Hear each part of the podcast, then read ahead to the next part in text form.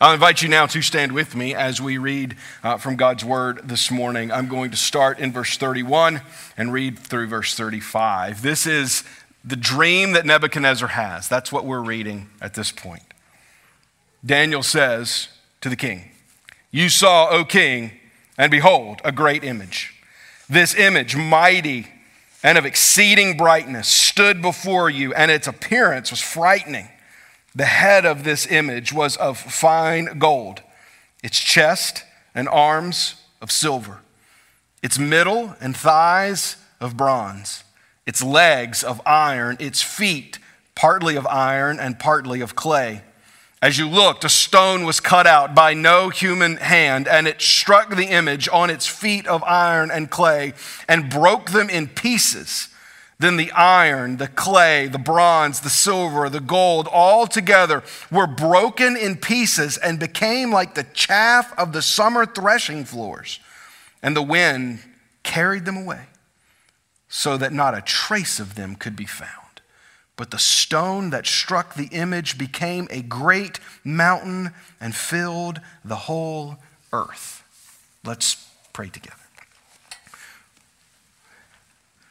Father, we thank you today that we can gather together to worship you, to celebrate what you are doing through our church, to study your word, and to re- be reminded on this Sanctity of Human Life Sunday, as so many other churches will, that our work is not finished so, God, we are grateful today for the Crisis Pregnancy Center and the great work that they do, and the many volunteers from our church that give their time and energy through that ministry. God, we pray that you would rid our land of the scourge of abortion.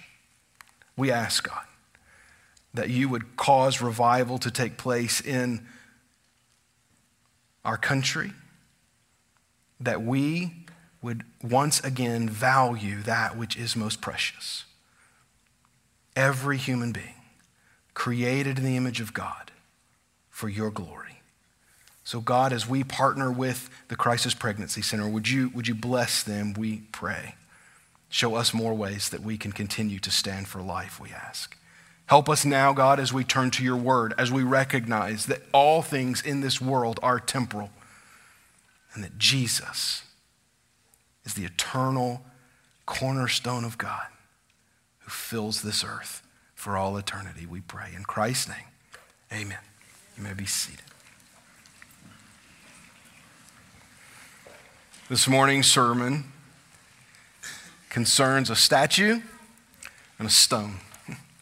You may feel like, well, that's kind of a weak title for this sermon. I, the, the intention is for us I think, from the outset, and why I wanted to just read the vision from the outset, is the intention is for us to recognize that the power is not in the vision.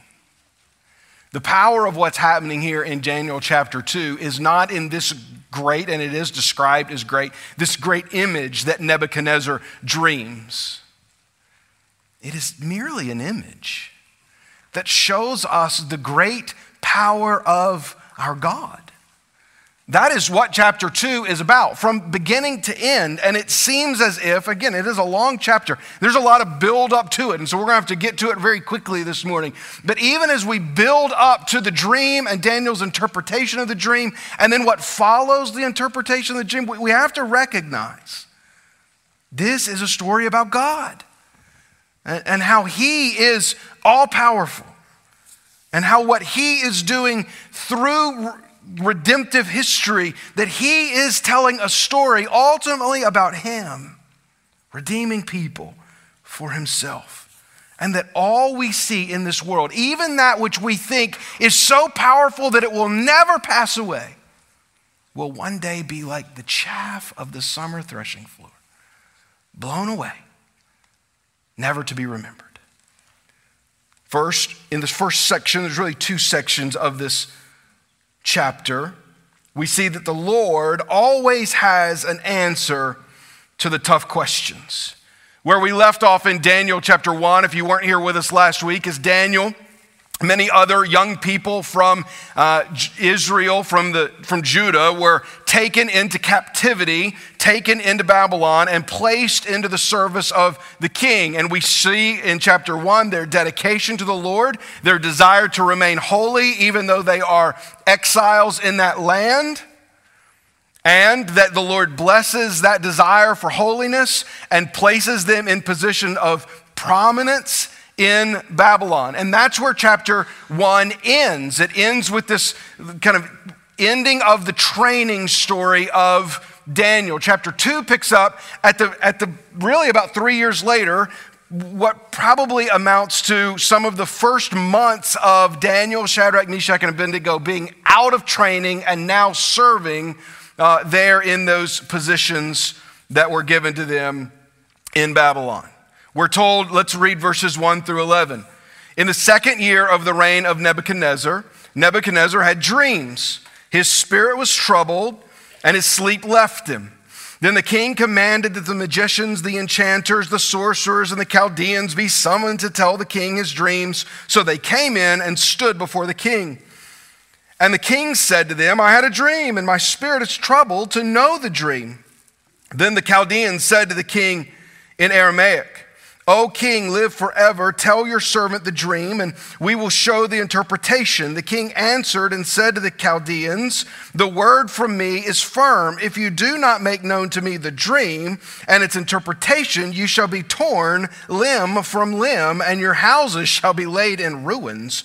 But if you show the dream and its interpretation, you shall receive from me gifts and rewards and great honors. Therefore, show me the dream and its interpretations. They answered the king the second time and said, Let the king tell his servants the dream, and we will show the interpretation. The king answered and said, I know with certainty that you are trying to gain time because you see that the word from me is firm. If you do not make the dream known to me, there is but one sentence for you. You have agreed to speak lying and corrupt words before me till the times change. Therefore, tell me the dream, and I will show that uh, you can show me the interpretation. The Chaldeans answered the king and said, There is not a man on earth who can meet the king's demands, for no great and powerful king has asked such a thing of any magician or enchanter or Chaldean. The thing that the king asked is difficult, and no one can show it to the king except the gods whose dwelling is not with flesh.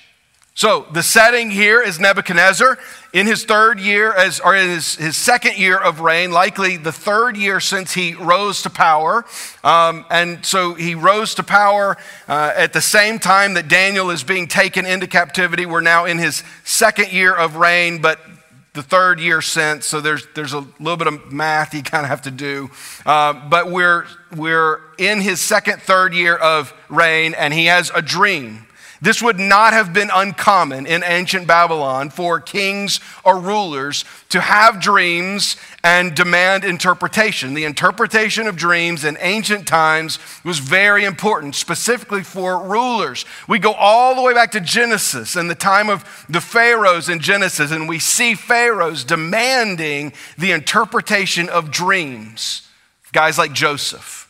So, this was commonplace in the ancient world. What makes this event stand out from all the others is Nebuchadnezzar won't tell anyone what he dreamed.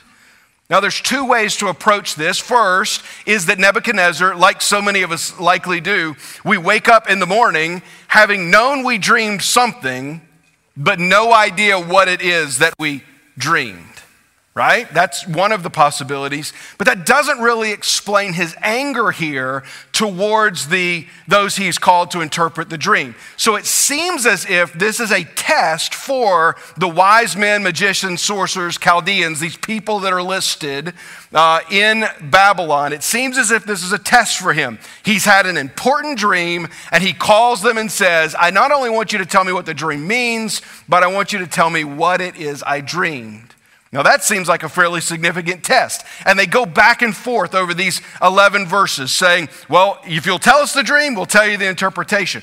And I mean, anybody can kind of come up with what sounds like a plausible, plausible or reasonable interpretation uh, to, a, to a symbolic dream. And so Nebuchadnezzar says, No, I want you to tell me the dream and the interpretation. And if you don't, I'm going to kill you in a very terrible way, and I'm going to burn your houses down. So he basically threatens them and their families. Says, You've got to tell me not only the interpretation, but you have to tell me the dream. They are unable to do so. But remember, I said at the, at the outset that this is a story about God. And verse 11 affirms this because even the wise men, these are pagan wise men, pagan sorcerers, magicians, Chaldeans. In verse 11, they say, only the gods. Now they're speaking in their understanding, right?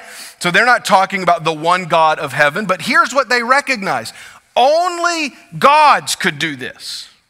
There is no human being that can tell you what it is you dreamed. We don't have the ability to do that. We have the ability to tell you the interpretation, but not the dream itself. So then, what follows is Nebuchadnezzar is going to be true to his word. He says, I'm said I was going to kill you if you didn't tell me the dream. And so he gives a decree that everybody is going to die, leading to that all the wise men are going to die, leading to Daniel and his companions who were kind of categorized in this group, being caught up in this purge of Babylonian wise men. Look at verses 12 through 16. Because of this, the king was angry and very furious and commanded that all the wise men of Babylon be destroyed.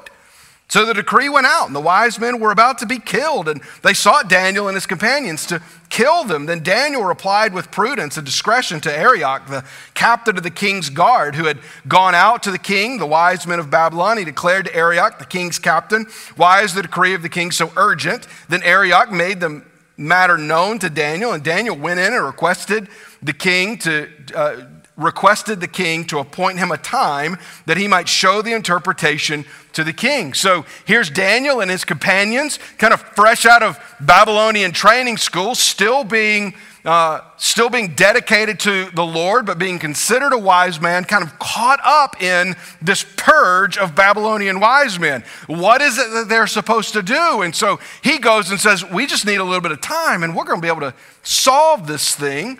Ultimately, not because Daniel considered himself to be wise, but Daniel knew that while the other magicians and sorcerers and Chaldeans, while those people relied on false gods, Daniel knew the one true God in heaven, who he knows has the answer to the problem. And so the Lord provides this for Daniel. He shows Daniel the mystery of the dream. Pick up in verse 17. Then Daniel went to his house and made the matter known to Hananiah, Mishael, Azariah, that's Shadrach, Meshach, and Abednego, his companions, and told them to seek mercy from the God of heaven concerning this mystery, so that Daniel and his companions might not be destroyed with the rest of the wise men of Babylon. Then the mystery was revealed to Daniel in the vision of a night. The, then Daniel blessed the God of heaven. Daniel answered and said, and this is a, a, prayer to God Blessed be the name of God forever and ever, to whom belongs wisdom and might. He changes times and season. He removes kings and sets up kings. He gives wisdom to the wise and knowledge to those who have understanding. He reveals deep and hidden things. He knows what is in the darkness, and the light dwells with him. To you, O God of my fathers, I give thanks and praise, for you have given me wisdom and might and have now made known to me what we asked of you, for you have made known to us the king's matter. So Daniel goes to the Lord because he knows I serve the one true living God, and the one true living God knows all things. And not only does he know all things, he's in control of all things. And because he's in control of all things, if he wants us to know the answer to this dream, he'll tell us. And God does that. And Daniel professes worship towards God. And notice again who the central figure is here. The central figure is God. It's not earthly kings and their plans, it's God who sets up kings and removes them. It's not earthly wise men who need to know the dream before they know the interpretation. It's God who gives wisdom and has knowledge and reveals deep and hidden things. This is, this is the point of the, the story is, is that God is the one who is in control, that God is the one who is sovereign over all things, that God is the one with answers to life's most difficult questions. God's not ever surprised by what's going on. God is not, not only is God not surprised by it, by the fact that he knows what's going on, both in history and the present and the future, but God's in direct control of it. And Daniel's prayer gives credence to this that God knows and is in charge. And here's what we rest in today, Christian. We rest in the fact that even if we don't know what the answer to some of the riddles of life are, God does. If we don't know why things happen around us the way they happen, we can have full faith and assurance that God knows, that God is in control. And so Daniel goes to God. you, you notice all of the hand wringing of the other wise men and sorcerers and all of this, this back and forth. Daniel says, Oh, just give me a little time. And he goes to God, and God reveals to it, and Daniel professes his faith in God. He worships him because he is the king of the ages who knows and is in control of all things. And we pick up in verse 24. Then Daniel went to Arioch, whom the king had appointed to destroy the wise men of Babylon. He went and said thus to him Do not destroy the wise men of Babylon. Bring me in before the king, and I will show the king the interpretation. Then Arioch brought in Daniel before the king in haste and said thus to him I have found among the exiles from Judah a man who will make known to the king the interpretation. The king declared to Daniel, whose name was Belshazzar, Are you about to make known to me the dream that I have seen and its interpretation? And Daniel answered the king, said, No wise men, enchanter, magicians, or astrologers can show the king the mystery that the king has asked, but there is a God in heaven who reveals mysteries and he has made known to King Nebuchadnezzar what will be in the latter days. Your dream and the visions of your head as you lay in bed are these. To you, O king, as you lay in bed, came thoughts of what would be after this. And he who reveals mysteries made known to you what is to be. But as for me, this mystery has been revealed to me, not because of any wisdom that I have more than all the living, but in order that the interpretation may be known to the king and that you may know the thoughts of your mind. So, not only does Daniel praise the Lord for, uh, for showing him this dream, Daniel goes into Nebuchadnezzar and doesn't, you know, strut in there and say, I got it all figured out, king. No, no, he comes in. And what's the first thing he says to him? He says, Nobody can do what you're wanting to do. What he says in verse 27 No wise man, enchanter, magician, or astrologer can show the king the mysteries that the king has asked. Nobody can do what you're asking, but there is a God in heaven who reveals mysteries. And why does he reveal mysteries? Because nothing is mysterious to him. Rest in this today, believer. There is nothing in your life that is mysterious to God. There is nothing going on in this world around us that is mysterious to God. There is nothing that could happen to you tomorrow or the next day or ages to come if the Lord tarries that is mysterious to God. He is the one who reveals mysteries because nothing is mysterious to him. Now, before we move to the second half of this chapter, let me just quickly say just because God revealed the mystery to Daniel, doesn't mean that God, in every case, is going to answer us in the same way that he answered Daniel. It would not be, it would not be a demonstration of faith on our part if we demanded that of God. If we said, God, there's a mystery in front of me, and I need you to tell me exactly what that mystery means right now, that would not be faith on our part. Because it's just not the way that God works. The way that God works, He is the holder of all mysteries. He is the knower of all things. He is sovereign and providential over His entire creation.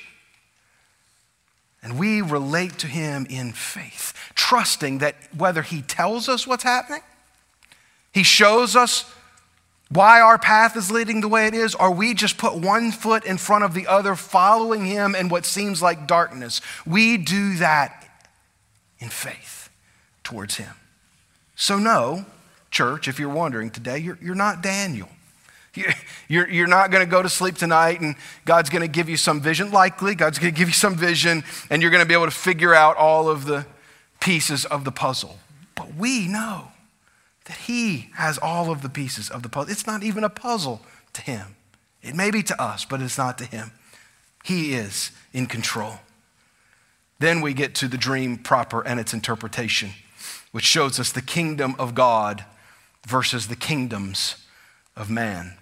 Verses 31 through 35, which we read at the beginning of our time this morning is the dream itself, and verses 36 through 45 are Daniel's interpretation. So I'm going to teach, take each section of the dream and its interpretation together so that we can walk through them. It begins with a succession of ancient kingdoms. This is ultimately what the dream is, is the dream is the revelation of what is to come after as Daniel has said in these previous verses, what is to come after Nebuchadnezzar. That, that God is going to reveal to him what will happen in the centuries to come. So, the first part of the dream you saw, O, God, o king, and behold, a great image. This image is a statue. The image, mighty and of exceeding brightness, stood before you, and its appearance was frightening. The head of the image was of fine gold, its chest and arms of silver, its middle and thighs of bronze, and its legs of iron. So, the majority of the statue is made up of pure metal, going from top to bottom, more precious metals to stronger metals. So Daniel provides in verses 36 through 40 the interpretation of the dream. He says, This was the dream. Now we will tell you, King, its interpretation. You, O King, the King of kings, to whom the God of heaven has given the, the kingdom, the power, and the might, and the glory, and into whose hands he has given, wherever he dwell, the children of man, the beasts of the field, and the birds of the heaven, making your rule over them all. You are the head of gold. Another kingdom inferior to you shall arise after you, and yet a third kingdom of bronze, which shall rule over all the earth. And there shall be a fourth kingdom, strong as iron, because iron breaks to pieces and shatters all things, and like iron that crushes, it shall break and crush all of these. So, the image, head of gold, chest of silver, midsection of bronze, leg of iron. What is it that Daniel says he sees? What Nebuchadnezzar sees in his dream, what God reveals to him, is the secession of empires. What will happen to the Babylonian Empire through the next several hundred years. And so Old Testament scholars are in near complete agreement that this is what this represents. Again, Daniel 2 being one of the easier, outside of two verses, we'll get to in just a second, um, one of the easier images in the Old Testament, prophetic images in this book for us to understand. So the head, Daniel says, is you. It's Babylon. Now, Babylon only existed for about 65 years, but they are in the Babylonian uh, empire at that time, and that is the head of gold. The second, the silver section, is the Medo Persian Empire, which will replace Babylon. Like silver is lesser than gold, the Persian Empire would be lesser. It would be smaller than the Babylonian Empire, but it would last until 331 BC, about 208 years. So it is lesser, but it lasts longer. The section made of bronze represents the Empire of Greece starting with Alexander the Great. It lasts from 331 BC to 146 BC, 185 years. We're told that this kingdom, this bronze kingdom, shall rule over the whole earth. And that was the way people viewed the, the, the empire of Greece, that they conquered all of the known world. It wasn't literally the entire globe, but it was all of the known world in the context in which this is being written in. Then we get to the legs and its legs are made of iron. Iron is representing of Rome here. Now, depending on when you uh, date the end of Rome, Rome could have existed, at least in some form or another, from 146 BC all the way to 1476 AD. So, about 1600 years, the Empire of Rome existed in one form or another. And the way that Daniel describes the iron legs of this statue describes Rome perfectly. It's strong as iron because iron breaks to pieces and shatters all things. And like iron that crushes, it shall break and crush all things. And that is a great description of the Roman Empire. That's what Rome did for centuries. Rome crushed all other, all other empires and challengers to its authority. So, this is the vision. It is a vision of empire after empire, kingdom after kingdom, Babylon to Persia to Greece and to Rome. But then at the end, we're told there's a division of this last kingdom. At the end of verse 33, Daniel reveals that the dream of this statue that its feet were partially of iron and partially of clay. Now Daniel explains this in verses 41 through 43. He says, "And as you saw the feet and toes, partially of potter's clay and partially of iron, it shall be a divided kingdom." But some of the firmness of iron shall be in it, just as you saw iron mixed with the soft clay. And as the toes of the feet were partially iron and partially clay, so the kingdom shall be partially strong and partially brittle. And you saw the iron mixed with soft clay, so they will mix with one another in marriage, but they will not hold together, just as iron does not mix with clay. So, as that final kingdom, that Roman kingdom progresses from the legs down into the feet, it begins to mix together with potter's clay and iron. Now, potter's clay and iron don't mix together, so there's some striations in the feet, making the feet the weakest of the entire statue. And Daniel reveals that this is because there will be some mixture in this final kingdom. There, there will be iron mixed with clay. And, and he gives one example of this in verse 43 and says, So they will mix with one another in marriage. So, what's being described, at least in part of the Roman Empire, because this is still iron, it's just iron mixed with clay, is the intermarryings of cultures within Rome. Some even see here a foretelling of the division of east of the Eastern Roman Empire and the Western Roman Empire because there are two feet. Eventually, this would crumble, right? This is what clay mixed with iron would eventually do. It would eventually crumble, and there's no replacement for it. Now, there's the fact that there's, there's feet here, right? And, and feet, have, feet have toes, and there's, there's, you could read much about the, uh, about the 10 toes of this feet. If you, if you want to take a deep dive into, uh, and into this prophecy, by, by all means, you can do it. And here's what you're going to find there starts to be some disagreement, some vast disagreement over what the, over what the clay and the iron and the feet and the toes, what this all means. Now, here's what I'm going to do. And I'm not doing this, I'm doing it because for the, for the sake of time today. In Daniel chapter 7, there is a very similar, some even say an identical vision, just it's a different vision, but an identical interpretation or very similar interpretation. And in there, there are 10 horns that come out uh, that, that represent the same thing as the 10 toes here. We'll, we'll save that for then. All right, so when we get to Daniel 7, we'll deal with, we'll deal with the fact that there's 10 toes on the feet and 10 horns on this, on this beast, right?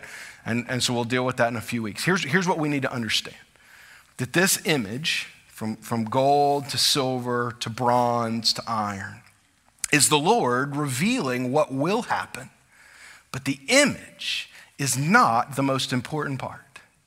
It's the part people want to get fixated on, particularly as you get down there to the bottom. People want to start getting fixated on the mixture of things. Um, and listen, I took a deep dive into this this week, and I read people, I mean, all manner of things that what they think the mixture of clay and iron is. And so I think all of us need to come to this text with a little, with a whole bunch of humility when we get to that part. But that's not the main point. The main point is that the, this statue represents the kingdom of the world and the Lord, the stone of the Lord that crushes all earthly kingdoms and fills the earth comes in and destroys this statue. Look at verse 34. And as you looked, a stone was cut out by no human hands, and it struck the image on its feet of iron and clay and broke them in pieces. Then the iron, the clay, the bronze, the silver, and the gold all together were broken in pieces and became like chaff of the summer threshing floor. And the wind carried them away so that not a trace of them could be found. But the stone that struck the image became a great mountain and filled the whole earth. So the second piece to this dream is you have this great statue that's fearful to behold, Daniel says. Meaning, meaning this, is, this is an awe inspiring image. And here comes this stone, as if from nowhere. Here comes this stone that no man had formed, right? It was formed in heaven. This is the stone of the Lord. This does not represent another empire. This is not some kind of worldly stone because it's a stone formed of the Lord. This stone is Jesus. Look at verses 44 and 45. In the days of that, in those kings, the God of heaven will set up a kingdom that shall never be destroyed nor shall the kingdom be left to another people. It shall break in pieces all these kingdoms and bring them to an end, and it shall stand forever, just as you saw that a stone was cut from the mountain by no human hand, and that it broke in pieces the iron, the bronze, the clay, the silver, and the gold. A great God has made known to the king what shall be after this. The dream is certain, and its interpretation is sure. Now, there's a quick question that we need to ask, and that is what is this actually describing? Is this describing the first coming of Jesus in the first century? Or is this describing the second coming of Jesus at the end of the age? My answer is both. Now, you may say, well, that's kind of taking the easy way out, isn't it? No, I actually think it's taking the proper interpretation. That when we take the totality of prophetic literature about the Messiah, here's what we see we see, we see now and not yet. We see both and and. And that's what I believe is being described here because what happens is this stone comes in, it's big enough to destroy the statue, but then what happens with the stone? It grows over time. It ultimately fills the whole earth. And so we are now in this moment where the stone has struck the statue. And the stone is now filling the whole earth. Jesus and his kingdom is what is on display here.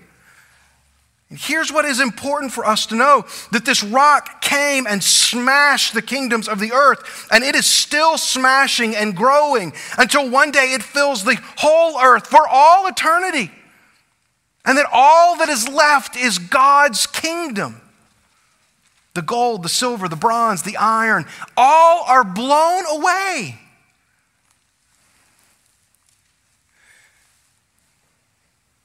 This was likely a surprise to Nebuchadnezzar. And I think it may even be a surprise in our day for people to hear this. There will come a day that there will be no memory of the kingdoms of this earth. No matter how valuable you think the one we currently live in is, it will one day be smashed by the stone of Jesus and flit away like chaff in the wind. It will all one day be reduced to dust, the great kingdoms of this world. And all that will remain is Christ. All that will remain is the kingdom of God. That is what will be left. There is no kingdom of this world that will stand against it text continues. There's a response from Nebuchadnezzar. There are a couple of responses actually from Nebuchadnezzar that speaks to how we then live in the meantime, how Daniel and his companions were expected to live in Babylon in the meantime, and how we, exiles in this world, part of the kingdom of God and yet still living in the kingdom of man, are expected to live in the meantime as the kingdom of God continues to grow and expand. On the first of several occasions here in Daniel 2, Nebuchadnezzar recognizes the power of the Lord. Verse, verses 46 and 47. Then Nebuchadnezzar fell upon his face and paid homage to Daniel and commanded that an offering of incense be offered up to him. You notice he got it wrong. He offers it to Daniel, not to the Lord. Then the king answered and said to Daniel, Truly, your God is God of gods and Lord of kings and a revealer of mysteries, for you have been able to reveal this mystery. Nebuchadnezzar recognizes the Lord, but shows no real change of life, offers incense to Daniel, or any kind of loyalty to him. Daniel chapter 3 will prove this for us, as in the next chapter, Nebuchadnezzar sets out to actually build this statue for himself. What does this mean for us? It shows us that the world may see some good in our message. There are things about the gospel message that the world identifies as good, and as culture progresses and regresses and, and kingdoms of the, of, of the world come and go, there are varying aspects of Christianity, varying aspects of what God is doing through his people that cultures have embraced over the period of time. It doesn't make a culture Christian, it doesn't make a culture godly or holy, just as it didn't make Nebuchadnezzar godly or holy.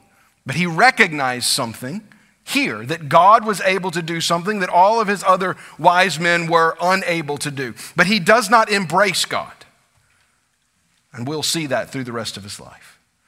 Daniel and his companions, though, were promoted and expand their earthly influence. In the last two verses here, the king gave Daniel high honor and many great gifts and made him ruler over the whole province of Babylon and chief uh, prefect of all the wise men of Babylon. Daniel was uh, Daniel made a request of the king, and he appointed Shadrach, Meshach, and Abednego over the affairs of the province of Babylon, but Daniel remained at the king's court. So these four are placed in very high positions of influence. Again, this is God. As we saw last week, as we'll continue to see uh, throughout the narrative portion of Daniel, God continues to place his people while in exile in positions to accomplish his goal. And this is what the prophet told them to do. There were prophets that wrote to exiles, Jeremiah being one of them in Jeremiah chapter 29. He says, Thus says the Lord of hosts, the God of Israel, to all exiles whom I have sent into exile from Jerusalem to Babylon build houses and live in them, plant gardens and eat their produce, take wives and have sons and daughters. Take wives for your sons and give your daughters in marriage, that they may bear sons and daughters, multiply there and do not decrease. But seek the welfare of the city where I have sent you into exile, and pray to the Lord on its behalf, for in its welfare you will find your welfare. So, because we live in a earthly kingdom, not an earthly kingdom represented in this statue, but nonetheless, we live, as all other people do, around our globe in an earthly kingdom. What should our response be to that earthly kingdom? You should have the same kind of perspective that the Old Testament exiles had of theirs. They worked for its good. They followed the instructions of Daniel here. They sought the welfare of their city. Daniel, Shadrach, Meshach, and Abednego didn't, uh, didn't ascend to these levels of influence and then try to bring down Babylon. They worked for the good of Babylon. That was what the prophets instructed them to do. That's what we should do. We should, we should work for the good of our world. We should work for the good of the place that God has placed us. We should seek to do godly good in it, all while recognizing that one day all of this will be nothing. Just as Daniel knew and saw in his lifetime that the great empire of Babylon faded into history and was replaced by the Persian Empire. That which we live in too will one day be dust and yet, we are called to serve within this culture and to serve within our world, being faithfully obedient to God who knows and orchestrates all things. So what? Jesus Christ, the Lord's crushing stone, establishes an eternal kingdom that fills his creation. I recognize I've gone long. It's a long chapter, okay? So you're going to have to give me an extra five minutes here. To miss, to miss Jesus as the stone is to miss all of Daniel 2 okay?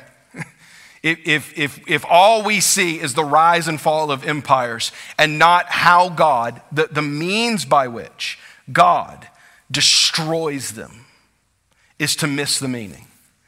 This passage is looking forward to Jesus, who is the crushing stone of the Lord who establishes an earthly who establishes an eternal kingdom that will never fade away that will fill the entirety of God's creation.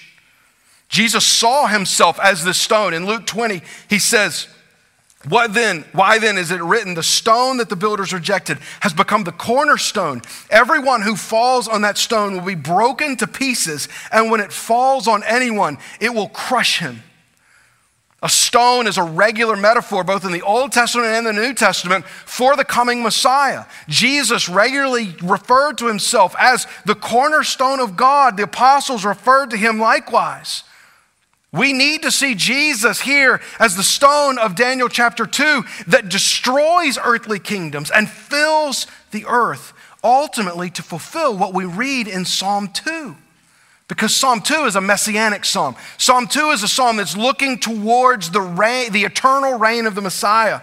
And the psalmist writes, Why do the nations rage and the people plot in vain? The kings of the earth set themselves and the rulers take counsel together against the Lord, against his anointed, saying, Let us burst their bonds apart and cast away their cord from us. And in verse 7, I will tell of the decree. The Lord said to me, You are my son. Today I have begotten you. Ask of me, and I will make the nations your heritage and the end of the earth your possession. You shall break them with a rod of iron and dash them in pieces like a potter's vessel. So, in the time of Rome, a stone came that destroyed the kingdoms of this world. And we live in a moment of expectation. We live in a time of anticipation as that stone grows and fills the earth, looking towards the second return of Jesus. When he will reign and rule forever as the anointed one of God who breaks apart and dashes to pieces all of the kingdoms of this earth. So, my question for you today, my friend, is Is your faith in that stone of God? Because you may rant and rave uh, about the kingdoms of this world, but ultimately there is nothing you can do to bring them down. But Jesus can. You may, on the other hand, put your faith in the kingdoms of this world and then think by some line of heritage and some blessing of birth, being born in a certain place, it has given you some kind of standing with God that you don't have. That stone will crush you too. But through faith in the one who has crushed the kingdoms of this world and is filling the world with his kingdom, we can be right with God. This is what Jesus did on the cross for us crushing sin and death and calling people to himself so that we might be saved and be a part of his kingdom. Have faith in that today. As you watch things happen around our world, as they have happened for millennia since, know this God is not surprised, God is not in control, and the kingdom of God is the one thing that will endure for all eternity. Let's pray together. God, we thank you today for Jesus, the crushing stone of the Lord that demolishes kingdoms of this world, that reduces them to dust, that blow away, never to be remembered again. But that you are establishing your kingdom through your people right now. We rejoice in that, O oh God that you use us for your glory. Would you use us, God, to bring more people into your kingdom as it continues to fill this earth? And we long for the day that Jesus returns and we can know this kingdom and live in this kingdom for all eternity with you, we pray. In Christ's name, amen.